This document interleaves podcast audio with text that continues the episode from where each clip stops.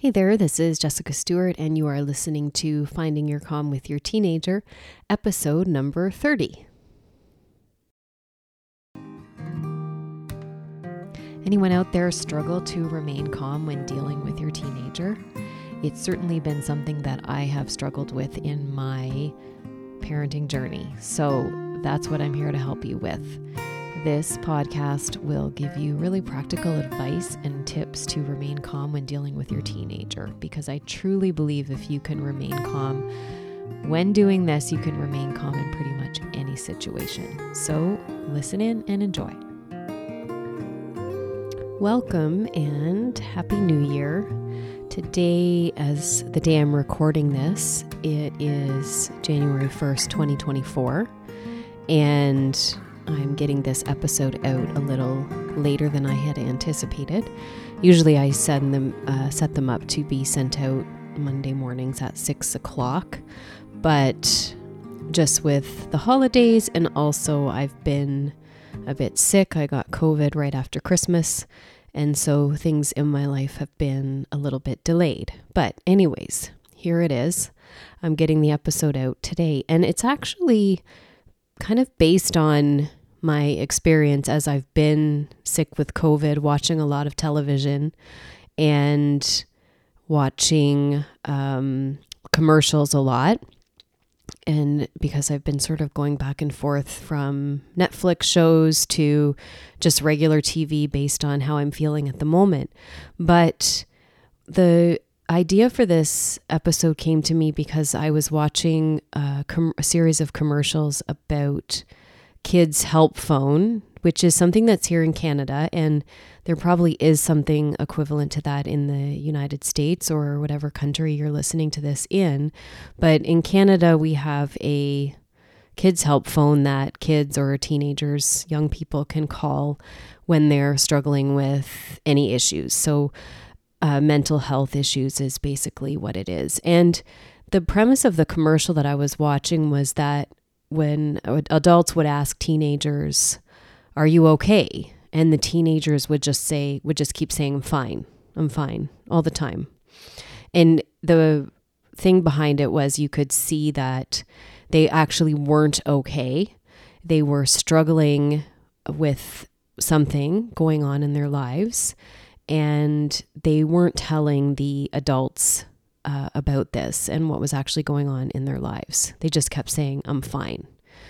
And so the first thing I want to say is that some kind of resource like the Kids Help Phone or um, for teenagers or, or children is amazing, I think, because sometimes our teenagers maybe can't share with us or they don't feel comfortable sharing with us or uh, the adults in their lives. Like maybe there's a teenager out there struggling who doesn't have a trusted adult they can talk to. So these resources are available for kids and teenagers to be able to get some help and to find resources. So it is an amazing resource for this. So that's what I want to say first and foremost. But what this episode is about is not is not that. It's I started to think about why we don't tell people when we're struggling. And so that's what I'm going to talk about today is that why we always say we're fine when we are not. And I'm going to cover why this makes sense that we do this because I think it's important. And that's what I did is just sort of first of all look at, well, why do I do this when it comes up in my life? If somebody asks me how I'm doing, and also why our teenagers do this.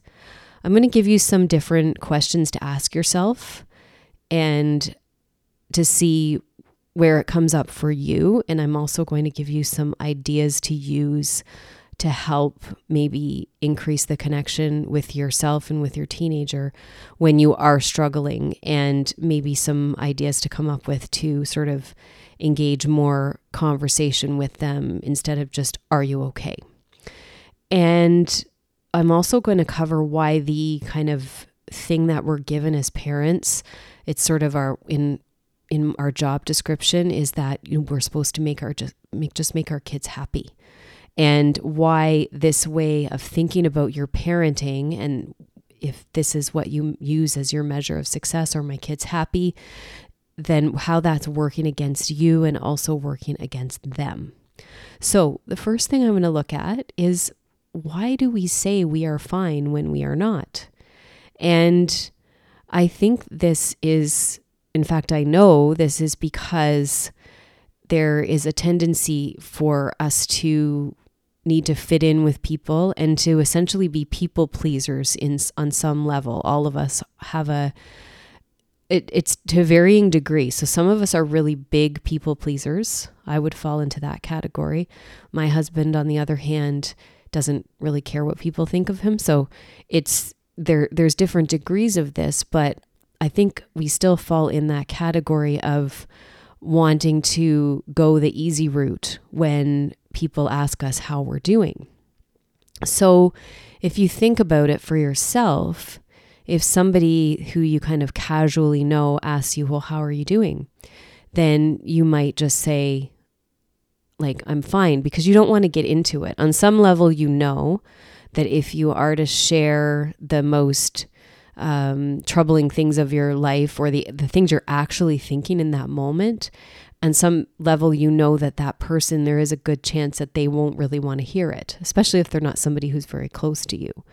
And so we do tend to say this a lot just in passing. We just kind of get used to it. Like, how are you doing? Oh, I'm good. Because that's the easy thing to say. So it makes sense, right? Like, we're going to give the easier answer because we don't want to get into a big explanation and the messy details. and so, also, kids and teenagers learn this as well with us. Um, they are they tend to see, and we show them, other people show them that things are better for everybody else when you just show up in a happy in a happy frame of mind or if you're in a good mood like things just seem to go better and they also don't want to sometimes burden us with their issues especially if they've shared something with us before and we've kind of just short circuited it back to well, just get to a good mood right away because that's easier for us. So I've done this with my own kids. Like they they've showed up with me to me at certain times with different emotions or maybe particularly when they were younger and they were crying i wanted to just not sit in that at all like we don't really like humans don't want to be in that space because it can feel uncomfortable when our kids are crying when they're not feeling good we want to get them out of that as soon as possible and get them to feeling happy because we believe that happy is better, good mood is better. That's more positive. That means we're being a successful parent if everybody is happy. So, just shedding some light on this that this doesn't mean it's it's easy to do this work or look at it, but it makes sense that we often just say, "Oh, we're good. We're fine. Everything's good. Don't worry about anything." It's just kind of best to um, to just push this down. So the the thing that I was talking about too at the top of the episode is that we've been and this kind of is repeating itself, but we have been handed this line that our job is to keep our kids happy and healthy. And if we are not doing this, then somehow we are failing as parents. But if we just think about ourselves and how we feel on a day to day basis. Like if you just pause right now as you're listening to this, or you can do it after and think about your day. And you could have a higher or lower set point of happiness.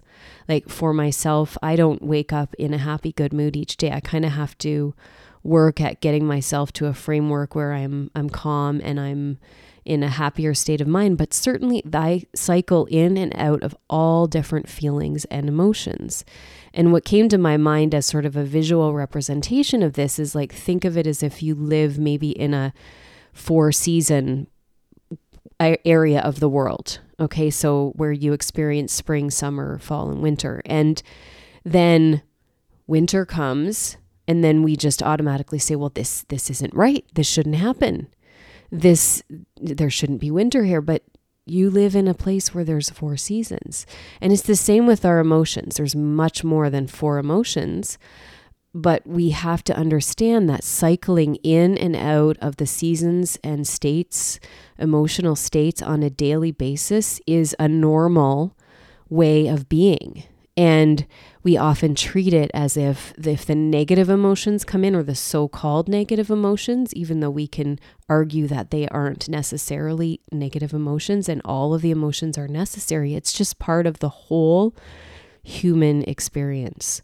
So that was something for me that was life changing is when i stopped believing that when i experienced the you know the inevitable half of life that was not happy, not good, not positive, that something was wrong with me, when I accepted that that was part of the whole human experience, then life became a lot easier for me because I thought, oh, this is just part of this is just part of life. And I'm not saying that there aren't states where that anxiety and everything overtakes you and you don't need help with this. Certainly, there is a kind of balancing act with this, and that when you are experiencing all of these things so much that they're affecting your life so much that you're not able to function, that can be something that you would need help with. But it is to say that it isn't something to be saying it's wrong or bad if you are cycling in and out of these various states. And we need to make sure that our children and our teenagers understand that them f- not feeling a certain way all the time doesn't mean there's anything wrong with them and making space for that for them too. Okay. So the other thing is when we ask um, our, our teenagers, sometimes when we come to them and ask them, Are you okay? We have to also check our energy level or how we're approaching that because I know that I've come to my teenagers before when I was particularly worried about them and asking them if they're okay, but with the underlying sort of energy of like, you better be okay because I can't possibly handle anything else other than that. So they can sense that, like they can sense your tension around them, like you've you've got to be okay. And so I realized I was doing this with my with my son, and um, when he was struggling with something, and I had a big kind of aha moment when I realized, oh, he is telling me he's okay because he doesn't think that I can handle anything else. And then I actually had to explain to him, look, it's it's okay. I know we hear this a lot these days and it kind of becomes a repetitive thing like that it's okay to not be okay. But we have to find different ways to explain this to our teenagers and to show them as well that there are times that we are not okay and it's all right to manage that or deal with it in a certain way. So check your energy when you're asking, like, how are you doing? Make sure that they know or that the person you care about knows that you do really care about how they're doing and show them that you are able to uh, handle that and hold that even. Like not even fix it but just kind of hold it and be there and not you know take their not have to go in and kind of take their pain away from them but hold it with them together if that makes sense. So we we kind of teach our kids this from a very young age when we don't allow space for all of these emotions. So I can see in my life when I did it with my kids, I would expect them not to be upset about a situation that I found upsetting. Or I would want to get them to feeling happy so quickly because it was uncomfortable for me if they weren't happy. And sort of, I wouldn't allow for them to feel those feelings through. So a quick example of this is just a a time when we had a vacation planned and then there it was there was a possibility that it could be canceled due to weather. And our I had a very strong reaction to that because when you look forward to something and then it gets canceled, you you you can have some feelings about that. You can be upset about that. That's normal. But when my kids started to have a big reaction about it, I immediately wanted to say, "No, like, well, come on, don't be upset about this." It's and like make them feel better. And then I thought, "Okay, wait a minute. I am a little bit disappointed about this and I would expect that they would be too." So just understanding that you can't expect more from your teenagers or your kids than you would expect from yourself. Okay? So, what are the the things. I've already given you some things to do about it, but I'm going to give you some concrete sort of takeaways or steps maybe to help with how do you handle this. So we've looked at wh- why it makes sense and where that comes from, but the the a couple of things are you can share and name your own emotions with your children and teenagers so that they know that they are okay to be shared. And so you could share with them some circumstances that you're dealing with it and not make them responsible for figuring it out for you. Like, not share it in a way like, oh, I'm dealing with this. Can you tell me what to do? But you can share with them something that doesn't really have anything to do with them, like uh, a presentation at work or, um, like, and not, and not in a way that if they share something, you immediately go to a story about yourself but throughout your life, you don't have to hide the things that you're going through that you find difficult to deal with. So maybe there's the, I mean, even grief or something, if you've lost somebody in your life, I think that we um, often are taught to, oh, you have to be strong for everybody so they don't see that you're sad because we don't want them to cry. But when you share that you're struggling with something like that, then they get permission from seeing you do that in a certain way and you're actually teaching them how to manage their own emotions and that they don't have to push them down. So anything that you're dealing with. So you could if they ask you how you're feeling when you get home from work, like if they sense that something's wrong. I know that I have a very um my my sons tend to be tend to pick up on when something's wrong with me. So they just um they can tell what's going on. And so throughout my life, I because I am this way naturally, I tend to share my emotions with the people who are closest to me. Um, but I will tell them what's going on and how I'm struggling with it. And that I think has helped them to learn how to manage their emotions as well. So you have to be a bit vulnerable with your teenagers and kids, like show them the whole humanity of your experience without making them responsible for it. Okay. And instead of asking, Are you okay? which can sometimes just bring about just a yes or no response, you know, ask them how they are feeling about something specific or what their thoughts are about a certain thing. Like, how are, like, if you sense that they might be struggling with something, you can say, Well, like, what's coming up for you about this certain thing that's going on? Or you go first. So, like, if there's been a loss in the family, for example, or if something's happened that's affected your whole family, you go first and name how you're feeling about it. So, you like you could say, you know, when this happened, I felt really sad about this. I'm just wondering how you're feeling about it. I just want to get a sense of what's going on for you. And it doesn't necessarily mean that when you ask this question, they're just going to be an open book and share everything, but leave some space for them to just answer without jumping in with um, what they should do about it or how they should think about it or what you think they should think or feel about it. They may have a very different perspective on what's happening even than you do. And the other idea is to check your energy. So, this is when I talked about them sensing that you wouldn't be able to handle their negative emotions. So check your energy and what you are thinking and feeling when you ask about how they're doing. So, do you really want to know? And can you handle it if they are not okay? And know that if they're not okay, that even though you're the parent, you won't necessarily have the answer about how to fix it. But also know that just being there and holding that emotion with them is enough. Like that's a big thing.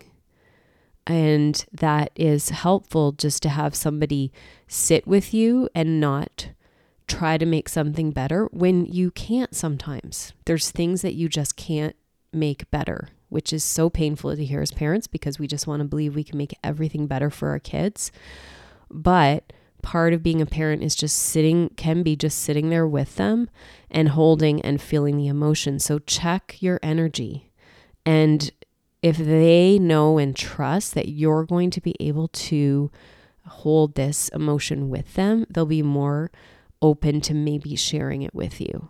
And even if they don't feel like talking, you can just say, Look, I'm just going to, I know you're struggling right now. I'm just going to sit here with you. You don't have to say anything. And if you want me to leave, tell me to leave. But I'm just, I'm here for it. I'm here for you. When you want to talk to me, I'm in the other room.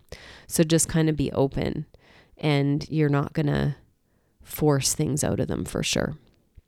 Now, another thing I will offer is let them know about talking to other people and also offer to connect them with others. So, this is something that I've done. Like, I've, um, there's, there's times when I don't know the right words to say or how to deal with a certain situation. And I have reached out for help from other people and um, other resources for for myself as well as for my teenager to connect them to. So, like I talked about at the top of the episode, something like a kid's help phone, something like a counselor, a coach, something like that, and encourage that and support it. Uh, we are, as parents, think that we need to be the be all end all, need to know how to fix everything, but we need help as well. And also, the last thing I'm going to say is that um, what I want you to think about and maybe ways to improve in yourself as a as a good listener or as somebody that people would open up to is think about the good listeners in your life or the people that you feel most comfortable opening up to and talking to and think about the qualities of that person. So really think about why are they somebody that you feel most comfortable talking to. And I'm going to guess, just off the top of my head, that some of the qualities are that they are people who are non judgmental, they don't freak out when you say something. Um, they also don't immediately start talking about themselves when you share something with them. Like they don't go oh that's nothing. I i had this and i dealt with this and you just have to do this. They don't they're not usually like advice givers who just start to say something. Like i look at this for myself i think about my mom and she's somebody that i really feel comfortable sharing anything with. And she's not a huge advice giver. She doesn't always have the answer she um she's not judgmental. Like i'm really fortunate. I, I know this. I'm so blessed. And and but you there are people in your life i promise if you think about them that are this way for you. And they they are calm and they don't have all the answers. So that's what i want you to think about. Because we think that we need to have all the answers when really we can we can sit hold an emotion and say gee i don't know what do you think how do you feel about this? Like you, they just maybe ask some questions and they just show that they're listening. You know they're listening. You know they're paying attention. They don't have their focus divided in some other direction. So, so, so pay attention to that, and that's how you can start to adopt some of those qualities for yourself. So these things won't change conversations overnight. Like if you have lost a bit of connection with your teenager, but consistent small efforts to build this connection and openness to emotions and to build these skills and qualities in yourself and build up this connection bank is really very helpful. Okay. So I hope this was helpful for you. And I just want to remind you it's okay not to be okay.